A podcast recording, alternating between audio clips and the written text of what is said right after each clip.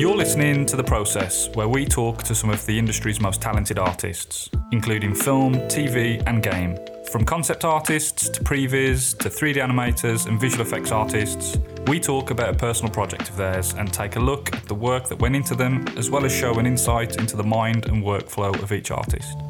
For any visuals discussed in this episode, we have provided a link to images and videos should you need a bit more context. Or you can watch a video podcast on YouTube. Hey Anthony. Hello. Good morning. Good morning to you. How is it going? Good. So my name is Anthony Jegu, and I'm French, as you can hear. Hopefully my accent will not be like too strong for some people. I've been working as a visual artist for the last, I would say, like 22 years. I come from a background with more After Effects. I started working in this industry, working on a TV channel in France. And I moved in Los Angeles, thinking they were waiting for me.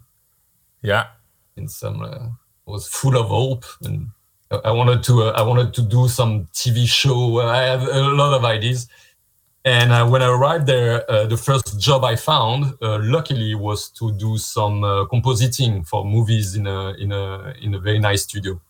So it was still 2D at this time. Okay. And I started doing 3D, I will say, like maybe like 10 years ago. Mm-hmm. And because I'm old, Jimmy. No way. I look good. I know. You look good. You look real good, Anthony. You're nice. I've been moving a lot with my family those last 20 years. So we traveled a lot and work in a lot of different places. Like we did in Malaysia. We just came back. From Korea.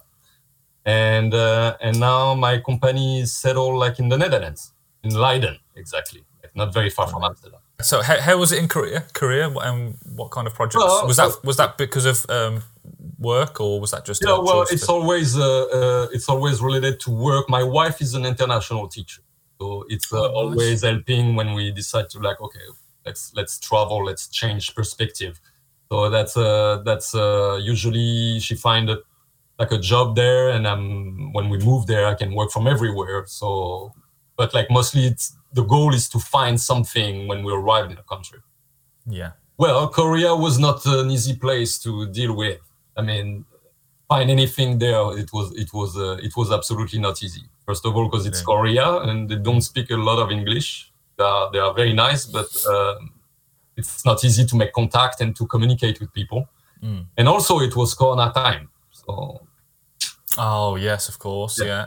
Every meeting, everything's like that were like pretty much cancelled, and anyway, it was not exactly the way we were thinking it will be, mm-hmm. But it was a nice adventure.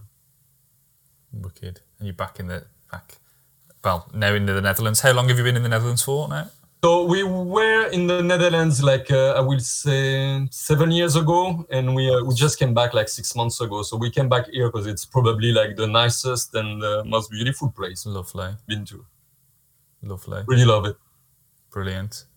Nice. So and what about your career in the 3D, 2D? You started off as a 2D artist, is that right? And how did that begin? And where's the love for visual stuff and 2D animation? So how did that come all about? I started that. It was like it was an opportunity because I do not have a background I never been to a school where I learned the magic of it. No, I did history of art. So at the beginning, at the start, I'm an artist. So I was doing sculpting. Some illustration, a little bit of painting, but I had the opportunity when I was 23 to find like an internship, and it all started with like this TV channel in France called Voyage. It was a network, a TV channel specialized in traveling. So first of all, I started working for like the website, and after that they taught me a little bit more about the production. And I ended up being a guy doing After Effects.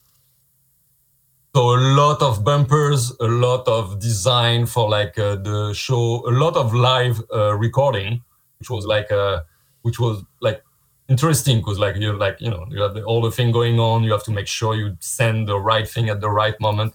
So that was like a very good experience. After that, I moved to Los Angeles because I had in mind to become more like a producer. I really wanted to tell stories, and it didn't work out at all. Los Angeles is a very hard place when you like just move there and think like you have like all those dreams and everything. But once again, I've been super lucky. I find some of the person will become like mostly like a mentor. His name is Dick Ferrand. He's an art director and a concept artist, a very famous one. And with his wife, who's also like one of the most amazing VFX producer I met. They had this small company called HFX, but they were like working on like all the big movies. And that was like my real American dream there. So they made me work on like, I think I started with like The Book of Eli. So that was pretty awesome. And we did other movies, like we worked on The Dictator with Sacha Baron Cohen. Oh yeah, I've seen that on the profile, yeah. So small company, but with all the magic, the craft is a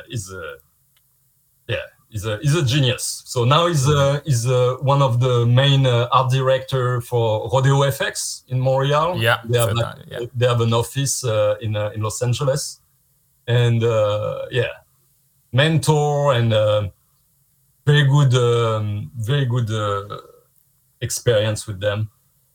Still now, because we still talk all the time.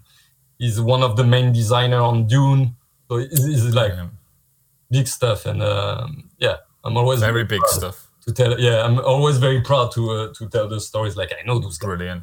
That's rightly so. That's incredible. That's incredible, man. And then so now you have your own studio. Moss. Hold on. After that. After the experience in Los Angeles, I started my own freelance adventure. And what I do mostly, I'm working on commercials, so commercials, marketing. I have clients like Starbucks, Hudson Bay. We did some nice Christmas commercial recently. Yeah. A new commercial for Starbucks was pretty interesting because it's a lot of tracking and product replacement in a very articulated choreography and things like that. So that was pretty nice to put together. Also, it was a change for me because I switched on Blender.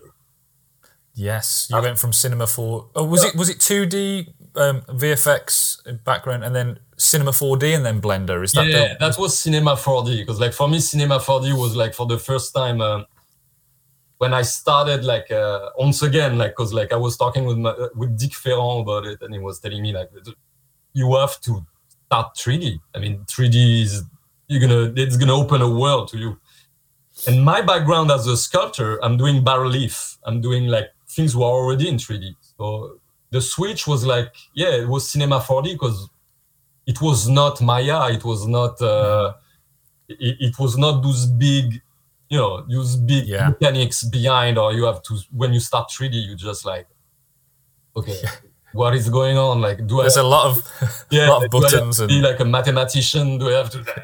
So I was scared about this whole thing. And Cinema 4D with the beginning of those tutorial online. Like the guys from Grayscale Gorillas was like really helpful at the beginning because like they were doing this like very in a very easy way. So for 10 years Cinema 4D, a little bit of Arnold because I really always liked the way Arnold rendered. It was working with Cinema 4D. It was easy, but it was doing like some nice results. And recently, 6 months ago, I started Blender with a little bit of like oh really. Blender is not that professional Blender.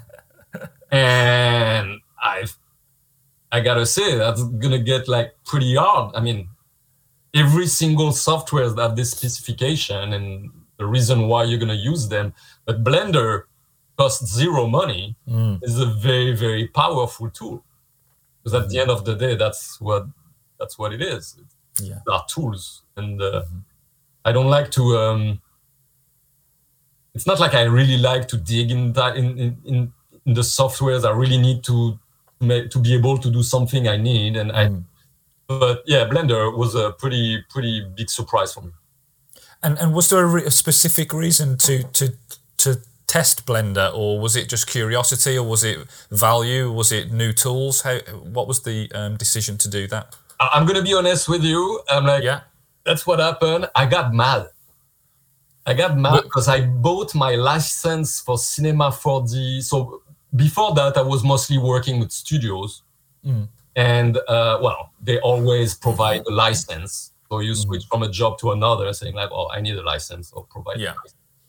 And one day I was like, hey, you know what? I'm going to buy my Cinema 4D license.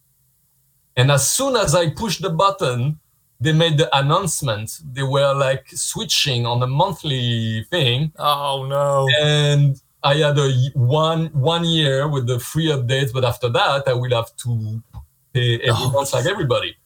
Oh, no. And I don't know about other people who are doing this job, but me personally, the license was like not that cheap, by the way. It was like $500. Yeah. And I'm like, hey, I'm out. Yeah, rightfully so. Can you get refund or anything for that, or is that? I didn't. That was not the point. The point was like, once again, you know, it's the same thing when you buy a new machine, like a new computer, and you're like, I'm gonna do that right. I'm gonna put the money in it, and as soon as you get your whole thing and you start playing with it, they make an announcement. They have this new RTX, whatever. Of course, yeah, always. Why are you doing that to me? I took that personally. Also, I met another producer who got obsessed with the thing. He was like, I want to do that in Blender. So we had this commercial for Starbucks, but also other projects. And he was like, I wanna use only tools who are free, like for example the Blackmagic tools or this kind of thing. Is this for the Starbucks advert? Is this the Starbucks commercial? Yeah. Okay. Yeah. So the whole commercial, but it's interesting because like for every single country, they use different products.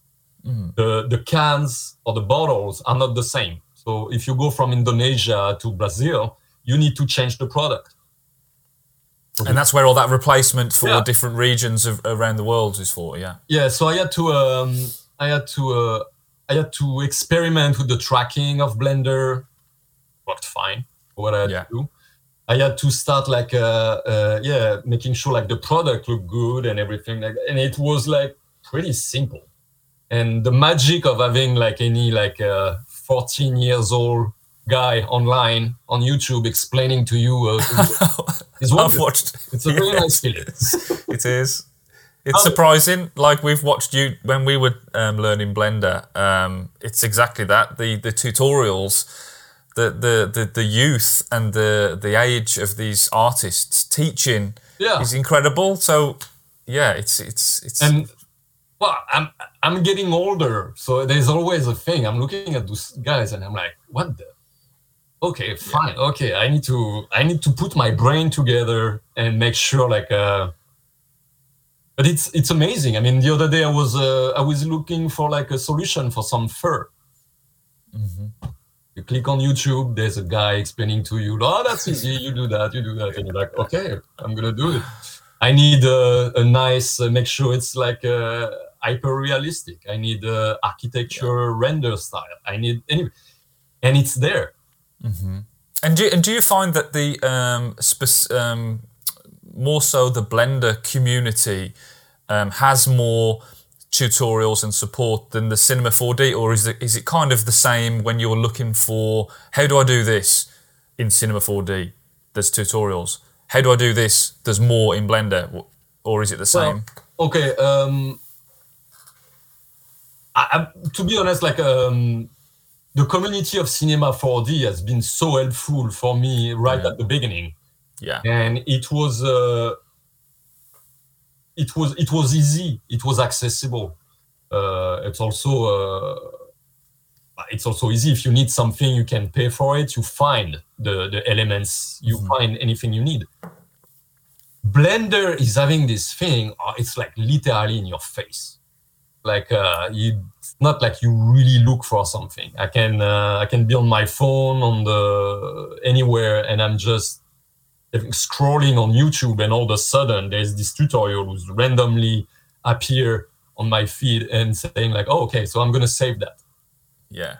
So I guess somehow, yeah, the community is way bigger. I know some people. Well, I had no idea they had any kind of interest about like doing anything related to 3D.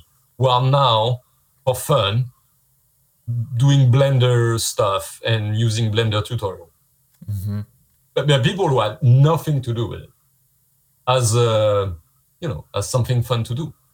So it's another mechanic. It's another, and I think that's also the reason why it took me a lot of time to like actually go towards like this kind of solution. I was like, yeah, right. That's like, you know, that's for the public. I'm a professional. That day and young, it's just the tool. Yeah. So.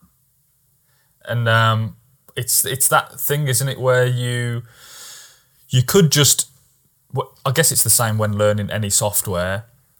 You could just go on YouTube, find tutorials. How do I do this? But the other side of it is knowing the end goal and going, I need to do this, and then kind of working backwards. We spoke to somebody learning Unreal Engine a few weeks ago, and they'd never touched Unreal Engine before, and they needed to create a fight sequence and a little short film. The guy said, I could have easily gone on YouTube and searched, how do I do this? And it's quite overwhelming when you see a new 3D package. Unreal, especially for me, was like... Oh, really? Yeah. Well, I don't know why. Have you touched Unreal Engine at all, or do you intend to? I worked with the Unreal, the version 4, and right now I'm learning the 5. And, oh, brilliant! And yeah, it's just, it's not to be used for the same reason or the same things, but to be honest, when you spend so much time on Cinema 4D and you're like, oh, I cannot push because, rendering doesn't cost that much with Unreal. It's crazy. Yeah. Like the amount of polygon you can put on a scene, copy paste, and just mind blowing. Anyway, sorry. No, that's fine. We can get on to that Unreal Engine. We can touch on that later because it's interesting to see what your thoughts on it and going from rendering and it's not the software you're going to use for sure. I know they have tools inside to do the modelization, do some kind of thing. For me, that will not be that. The idea of using like Unreal and bring small pieces of things you've done on other software is working fine for me in my head, but you need to write my mind about that. Yeah. Just like this, like, real-time thing is just like mind-blowing. I still have like there's still something though like bothering me in Unreal. I don't know if the fact like it's coming from like a video game background. It's just the interface and the way they're doing things is actually absolutely not very intuitive for me right now. Yeah. And it was already not with the version 4. And also, they change things all the time. All the time, yeah. And I'm like, I'm too old. Yeah.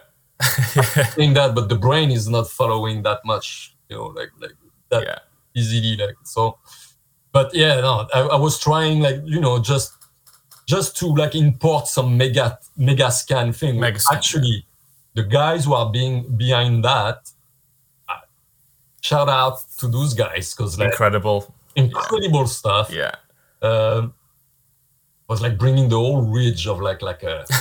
I'm looking at that, and I realized I spent like at least 2 minutes looking at the details. Then I'm like, okay, I need to go back to it. Yeah, it's there already. It can suck you into just sort of be curious of like, whoa, that looks really cool, and I can actually move the camera around here, and I can turn on, you know, depth of field, and I can bring this in, and then before you know it, you know, just spending an hour just sort of playing around with what can this handle? Can I chuck this in here? And it's an interesting. I was also like, you know, I was doing the test, like, you know, like just you put your sky, you put your light, you put your everything, your ground, Okay, fine, I have a ground. I put this like massive thing full of polygons, like 10,000. If I had imported anything like that in Cinema 4D or even Blender, the photo rep said, okay, that was nice to meet you, bye-bye. Yeah. Bye-bye, good night. Yeah, and all of a sudden I put a camera and there's already the out of focus. It was like actually pretty nice quality of it. It was giving you immediately this like feeling of like, oh, I'm a director. Oh. Yeah, well, that's the you know, the power of sort of being able to just sort of as a visual, you know, cinematography. If you're a creative director, you can see things quickly and experiment, and it depends how you want to use Unreal Engine. Like you say, it's maybe not the tool for what you need to do, but it's interesting to see how you would use it or consider it in your workflow and pipeline in the future, and when what you're using it for is interesting coming from your background and what you do at the moment. But I'm amazed by Unreal right now for pretty much the reason we were talking about. Because when you work in 3D, when you see how it doesn't cost anything for you to copy paste 20,000 million of pixels, and it's like, nah, it's not even sweating. But I know personally, I'm making a move to this direction because I've seen how everybody saw that, but like the way they've been using Unreal Engine for things like The Mandalorian, for example, where now you have those LED video. Mm-hmm. I mean, those things are like just so now you have them everywhere in the world. Like a year ago, it was not available everywhere, but now. And you see those guys working on their tablet and they're just like looking, so that's going to look like that. And Unreal is just like providing an efficient way of like putting that together. And I'm just thinking like, if you're an actor or you're a director and you can actually see, so it's very interesting about how it's going to be like the whole production from now on, like how... Yeah. The pipeline of like producing things, like how people are gonna actually, people are gonna actually work together from now on. Because like, the actor is very pleased to see the atmosphere is having to act in. Yeah, I'm just I wanna do more of this. I wanna be able to be there when they're gonna need something I do.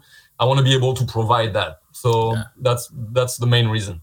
Yeah. I'm not that much of a video game person. So that will be why I will use like Unreal for sure. Mm-hmm. Brilliant. That's exciting stuff, Anthony. And we'll keep following you after this, of course, because it'd be great to see what you do with things like that. And that it's just those tools, isn't it? The tool set and how you use them. So brilliant.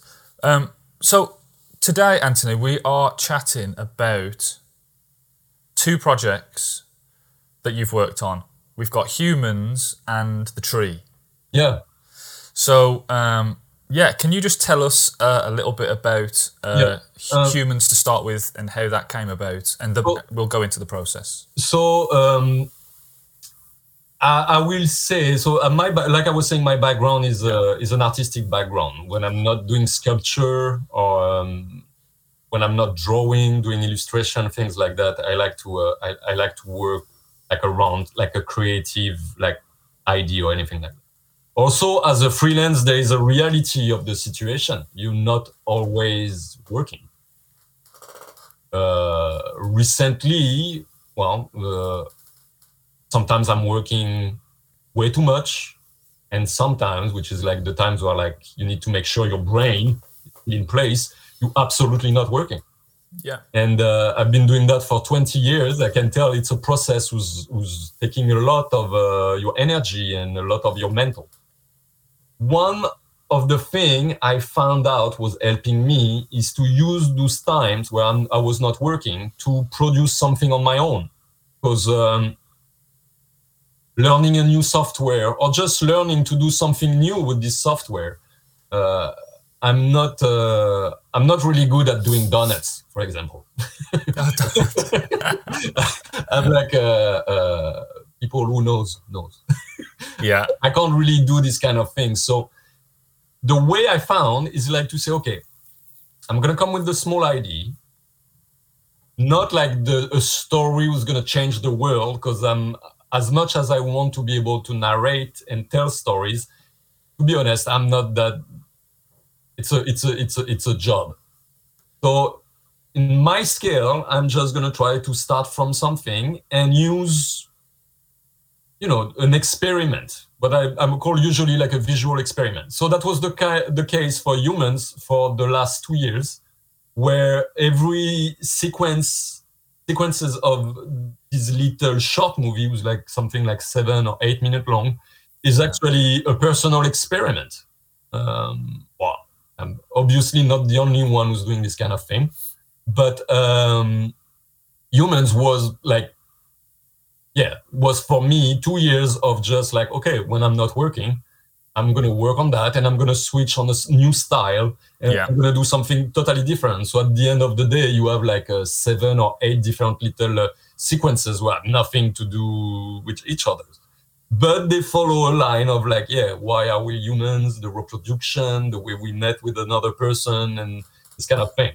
So it was a good way for me to use, for example, 2D animation with the iPad and Procreate. Oh, brilliant. So I was, that's another point. Also, I had time. Okay, when you spend a lot of time in front of a computer, guys, you have to know, like, your back is going to suffer. That's true. And a year ago, I was like, oh, my back doesn't feel right. And I got a huge problem. I had a herniated disc. Oh, it was literally due to the fact I was spending too much time in front of the computer. And I ending up having a surgery or anything like that. So that was a mess. But I used this time to start working with Procreate and also like other like sculpting apps like Forger for Cinema 4D from Maxon. And yeah, it was nice to start playing with those. And yeah, so humans was based on that, like using 2Ds, 3Ds, different style, like a vintage sci-fi kind of, and also more like a, yeah, to mix like a lot of different style and see what's happening with that. And this year, I decided to work on another one, and that's the tree one. And it's totally done on Blender. Mm-hmm. And it was very fun to do. But I don't think I'm starting a revolution with what I'm doing, but it was actually really pleasant to see how like straightforward Blender can be, and how yeah everybody could actually like tell some small stories. So software fully Blender for the tree. Yep. And with humans, obviously a mix of, we've got 2D, we've got 3D. And what was the 3D software used in humans? Was Cinema 4D, Unreal. Yeah. Oh, okay, Unreal Engine. The part with the Unreal Engine is the head of a baby. Or you can brilliant, yeah. We're in them, where it was actually my way of like, okay, playing with the Unreal. And I did some tests. You know, like to render that with, like, for example, like a Cinema 4D and Arnold. And it was taking like a crazy amount of time. And the render part of Unreal was actually like, because you had a little bit of render time, it was like 5 minutes, something like this. I was like, dang. But no, that was interesting to see like how like, because for me, the quality of the different kind of render, it's absolutely not the same. I mean, there's also a reason why Engine is Engine 5 or like Unreal Engine is like working this way. It's like it's not giving exactly the same thing as you could have like with, for example, if you're using Arnold. For me, one of the top. It's not like I have really tried Octane, for example. I know people are very happy with Octane too. Yeah. What are you using? For us, Blender is our baby. We love Blender. Unreal Engine, we've just started a few projects in Unreal Engine for the studio, which is really good, very exciting. because we do previs, primarily previs, Anthony. So it's not always the needed to be the final. It's obviously just a visualization. It's a tool. It's storytelling. It's sort of depending on what the client needs, whether it's low poly, simple blocking, or high-end visuals with Unreal Engine quality. It all depends. So our bag is kind of a mixed bag, and the client can, you know, if we're doing some work where we need to feed into their pipeline, if they're using Maya, for example, mm-hmm. then we will do stuff in Maya. But we've also fed Maya projects into Blender, rendered them, because it looks really cool and we love the viewport and we love what it can produce, and then fed that to the client, and then we've ported it back to Maya and then sent them the 3D files for them to continue in their pipeline. So it's a mixed bag and we're flexible, and we love new stuff. That's a good pipeline. Yeah. It worked really well for one project in particular, because it was for a high-end video game, AAA video game that's not out yet, but it was a piece which was kind of one long camera move through sort of poetic dancing and stage pieces and storytelling through that. But the light was a character in the story as well. So the way that the shadows would form and light was to... But the viewport of Maya was a pain in the ass to do that. Exactly what was going on, yeah. Yeah, so then we thought, if we can just export it into Blender, and it's easy to play with a nice spotlight, you've got visual, like, you know, viewport. It's not final, but it helps, and it's a lot more accurate than what Maya could produce, and it looks lovely. So light and shadows played a part in it. That's why we fed it into Blender, and then we fed it back into Maya, and then the client picked up the files and they carried on. So it was a really interesting one to do that. But yeah, that was... I'm smiling because, like, the other day I had a client who sent me, like, I don't know why, it was a Maya file I had to open, and I opened it and I was like,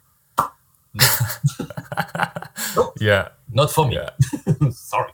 It's interesting because when you go back to Maya after using things like Unreal Engine and Blender, when things feel a little bit quicker and more, you know, easier to sort of use, when you go back to it, which we do, depending on the client's project, yeah, you open it up and it's not a sense of, Maya. For me anyway, it's kind of like, it feels a little bit sluggish, you know, but you know, I'm thankful for that, because, like, I find a way since, but like I was saying, I'm an artist. I mean, like, I'm a part of a foundation, like in France, called the Foundation Taylor. The Foundation Taylor I thought for a long time, like, my career will be an artistic career. It took me some time to call myself an artist. But at the end of the day, after many years, you're just like, yeah, I'm going to have to, not like it's a bad word or anything like that, but I'm thankful because I find a way when I'm working on my sculptures or my, the sculptures I'm making is a very long process. I can use resin or I'm using wood, and it's usually take me like from 4 to 6 months to finish. Mm-hmm. But I did find a connection between the way and the process I was when I was working with sculptures and the way I'm working with those software.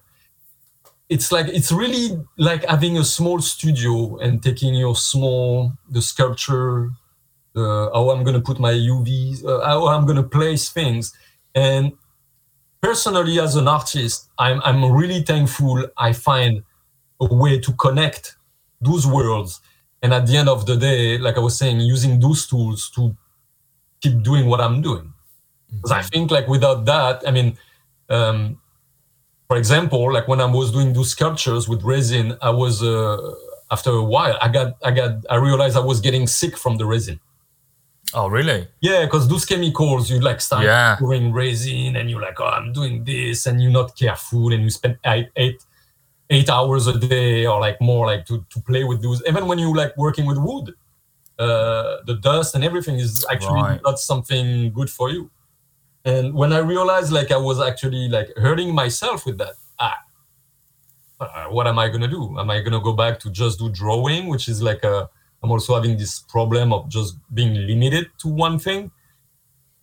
And when I switched to, when I switched to 3D specifically, because 2D is another, it was another way of doing things. I was like, oh my gosh, there's no limit. And less, there's less limit. Like, I mean, I'm not really, I didn't start digging into the AI thing because I'm like, kind of feel, it made me feel like, I feel bad for the people who's been working all their life on a special craft. I know few concept artists who's looking at that and saying like, well, now I'm gonna have to deal with like some production director who's coming and say, oh, actually I did already a few pass on this and this is and so I don't know how you feel about it. No, it's I know what you mean. It's a mixed opinions on it. So yeah, it's interesting to hear anyone's opinions on. My take on it, it would be a tool, like another one, and we probably, I hope some people are in control of that, and we'll find a way to make sure like artists are safe, in their creation and their property.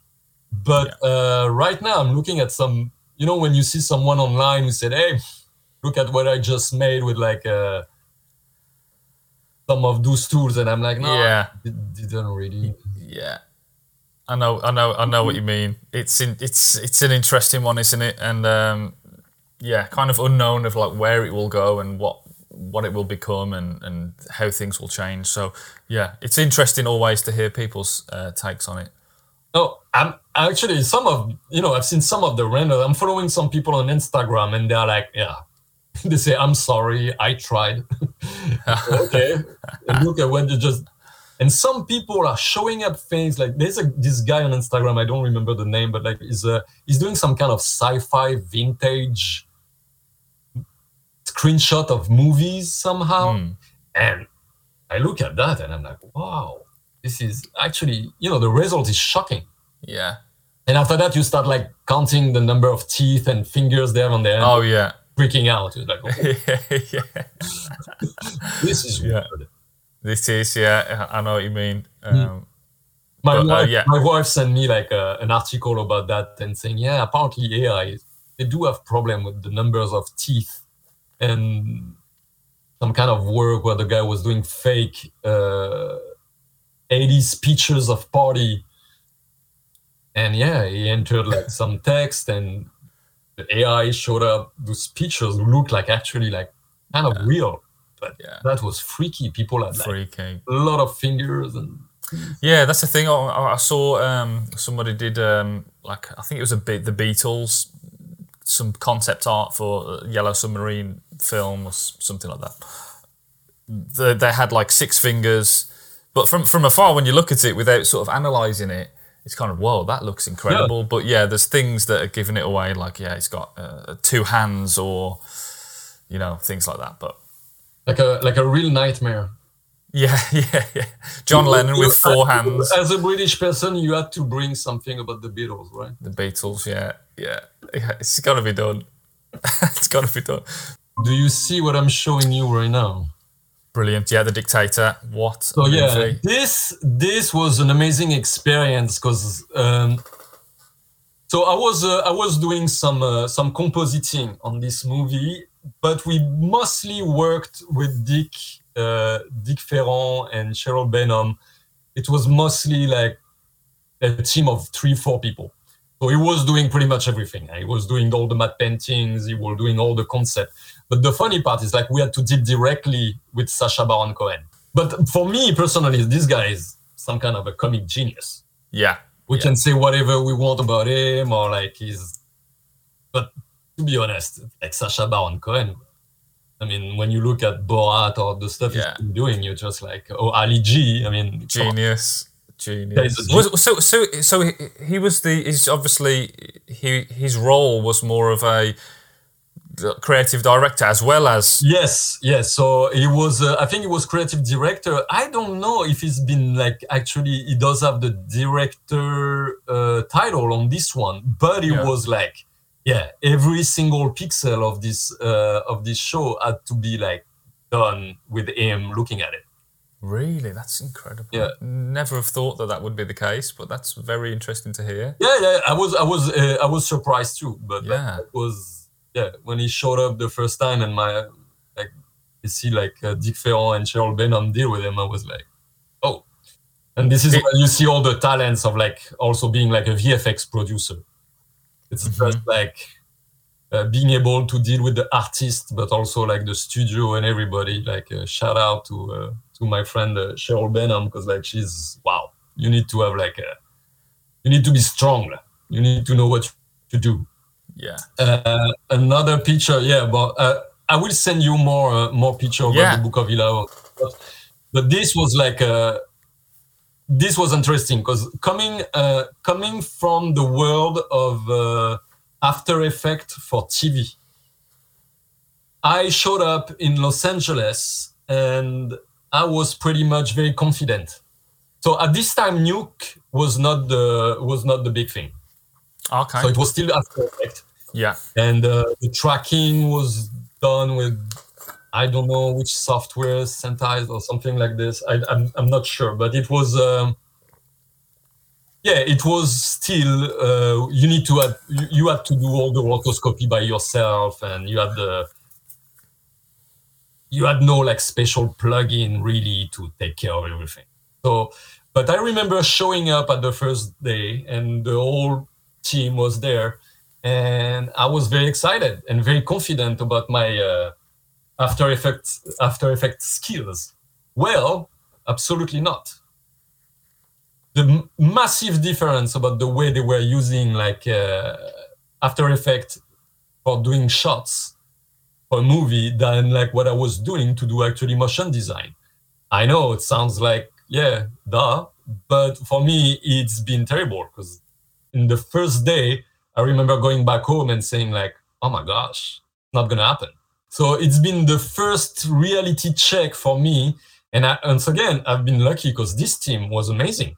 They gave me the opportunity to do it. But at the end of the day, they were 10 years in advance for whatever I was doing.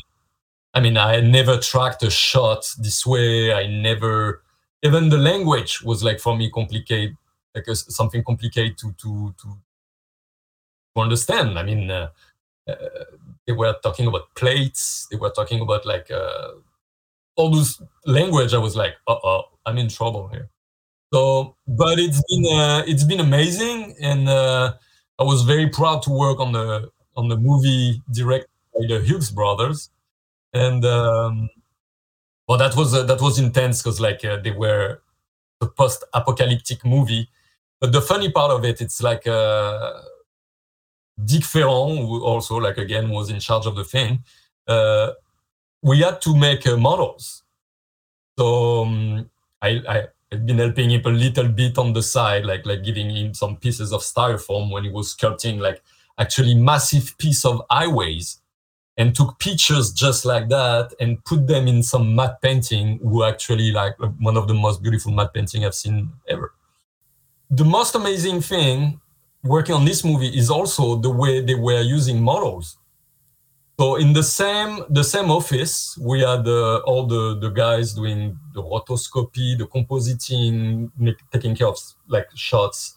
We had a lot of heat wave who had to be added like on every shot and everything like that.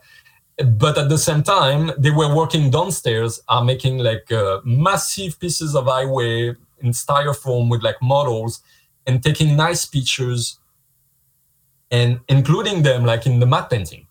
I hope like in the future, we're still going to be able to use, the real sculpture and everything, because there's a satisfaction working with that, to put your hands in, like doing special effect like they used to be. I'm absolutely not a big fan of the French movie way of doing things. Everybody very depressed and dying at the end of the movie. But I'm a huge fan of Indiana Jones, and I'm a huge fan of this way of making movies. When I worked there, being able to do just a tiny bit and being a tiny part of the whole process was like one of the best things. Oh, brilliant. Yeah. So you were a small studio working on, obviously, feature films. And when you mentioned, you'd used After Effects before, but not in this way because, they were using it in, its VFX and final huge production shots. What software were they using? And then did you continue to use After Effects and then did you just use it in a different way? Was that learning on the job as well? And that was difficult? How was that? Yeah, well, that was learning on the job. And once again, it was almost like 12 years ago, 15. And I've been lucky because you make a connection, you meet people and they make a choice. They say, okay, that's probably like the easiest way of making things, but we're going to keep this guy and give him a chance. I've been lucky enough to have people who believed like I will be able to do it. And so, but the chance was also like, well, they were using After Effects and it was still a moment where like, you could be a small studio, use After Effects. Nuke was starting to be like a big thing, right? But Nuke became a big thing for big studio. Yeah. So we were still on After Effects, and everybody was helping everybody, and that's how I survived the whole thing. Did Denzel Washington ever step into meetings and have a creative look on pixels? That was not this kind of thing. No, we had a very nice representative from the studio, but it was also like I keep in mind the fact like this project, projects can be always a little bit stressful. Those big movies were like very stressful. I don't know if it's just me because I can be like a little bit, nervous when you're not sure you can provide exactly what you need, but it's always like a big challenge. Like an imposter syndrome, does that ever play like a factor? Yeah, but also you're learning. Yeah. It's like, you're just like, oh, if I get stuck. It's not like at this time you could find anything like a... Ah, true, yeah. Online. Blender tutorials, as easy as they are to find. Where is the 14-years-old guy like who's explaining to me how easy it is? No, and I remember them explaining to me, you're lucky because we used to do matte painting by scanning books. What's that? Yeah, they were using... really? So they would scan the image? Now we're going on internet and we're like, boom, boom, we can like mostly gonna find like a full HD version of like a reference we like and we need. But like 10 years ago, I mean, it sounds stupid, but 10 years ago, it's not like you could find everything online. Yeah. And it's not like... So I was thinking of them. They also had a friend who worked a little bit with us on some projects. And the guy, I'm talking with the guy and I realized the guy used to paint on glass and actually worked on Blade Runner. Oh my gosh, tell me more. Tell me more. His name is Rocco. I need to find his last name.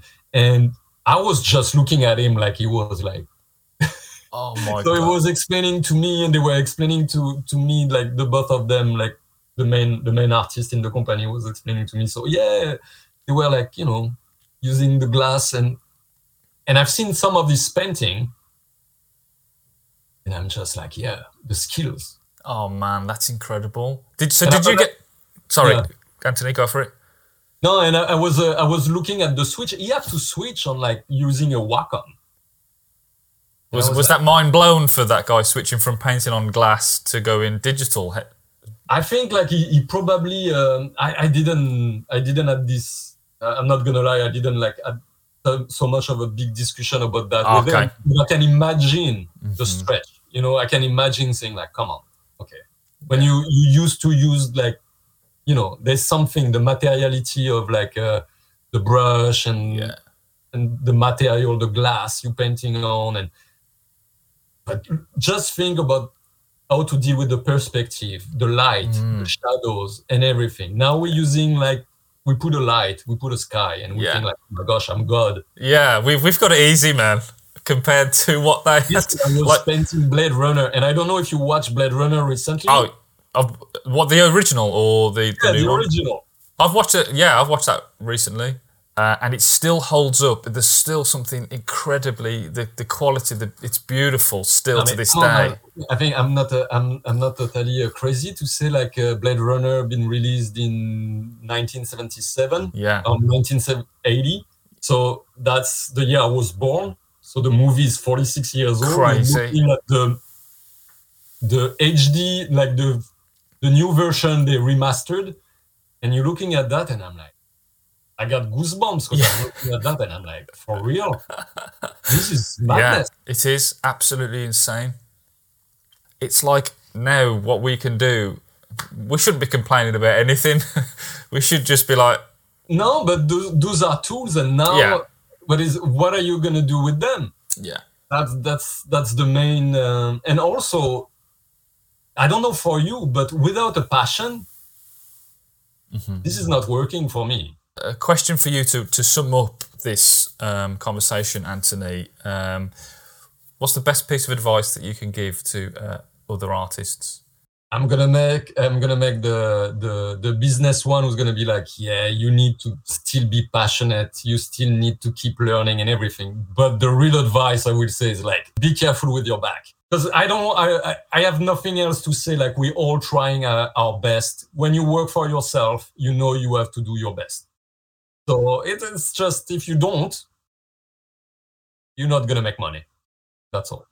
Or if you're lucky by not being passionate and not doing your best, I don't know what's going on, but send me an email and tell me how you do. But no, I did that for a lot of time and I didn't realize how of a nightmare not investing in a right chair, in a stand-up desk, or the right thing. You always be like, nah, it's okay, I can still doing that. This last year has been a real nightmare. I had to have a surgery for my back. I couldn't work for 6 months. And I never imagined this happen. I've been, and I do believe when you do this in front of a computer, well, it's easy to get absorbed by what you're doing, and you like, so yeah, I'm not. I don't think as myself as good enough to provide advice about how you have to do your thing. I'm getting to a point where I realize the way I'm working, I'm so focused on what I'm doing, and it's easy to get absorbed by a screen. It's easy to get absorbed with, like, you have all your stuff, you're doing something, and you're like, oh my gosh, I'm on the verge of doing something amazing. Well, now I have this. Because my brain, it's a timer. Because my brain cannot stop. My brain is focused all the time. So I know it sounds ridiculous. I know it's probably like, come on, dude, use your phone. I need a timer. And every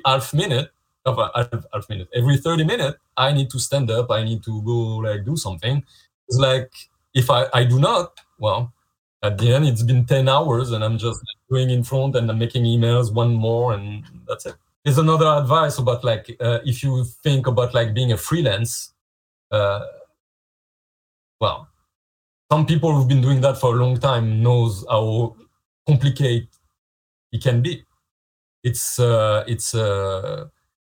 not like you need to be strong or anything, but you need to be able to take care of yourself because nobody else is going to do it. So if you're by yourself and you're freelance, well, buckle up and take care of yourself. Because from having someone who's doing your accounting to your desk, being able to have like the right way of doing things, to making sure you put enough money on the side for the time where you're not going to be able to work. Those are all lessons you like can take a toll after a while. So freedom with this kind of work has a big cost. That's my toll on it. No, that's great. Thank you, Anthony. But thanks. It was nice to talk to you guys. You too, man, and it's been an absolute pleasure. I'm just last one thing is like, yeah, people, we need to create. We need to do more. I know, like, I'm already switching on something new because I want to be able to still play. Because at the end of the day, if you like stop playing around with those tools, it's not going to work either. So things move fast, don't they? Tools and keeping up with stuff, and definitely. Well, Anthony, I just want to say for your time, thank you. It's been an absolute pleasure, and it's been really interesting and great to just have a conversation with you. It's been great. Actually, it's I do believe what you do, like this, like picking up people and have a talk with them. It's actually it's very nice for the people you actually picking. I know for me, for example, I released this little video, not thinking about anything because I'm not doing that for the likes. I'm not doing that for the views or anything like that. I'm just doing that for myself. Yeah. When the message from Jack, honestly, it made my day. Oh, thanks, man. Thank you. That really means a lot. Yeah. You know, when you spend a lot of time doing that, those are important things. Have a great afternoon, Anthony. It's an absolute pleasure. I'll speak to you soon. Bye-bye. Okay. Take care, man. Take care. If you're looking for more conversations like this and can't wait for the next episode, head over to our YouTube channel or follow the link in the episode description.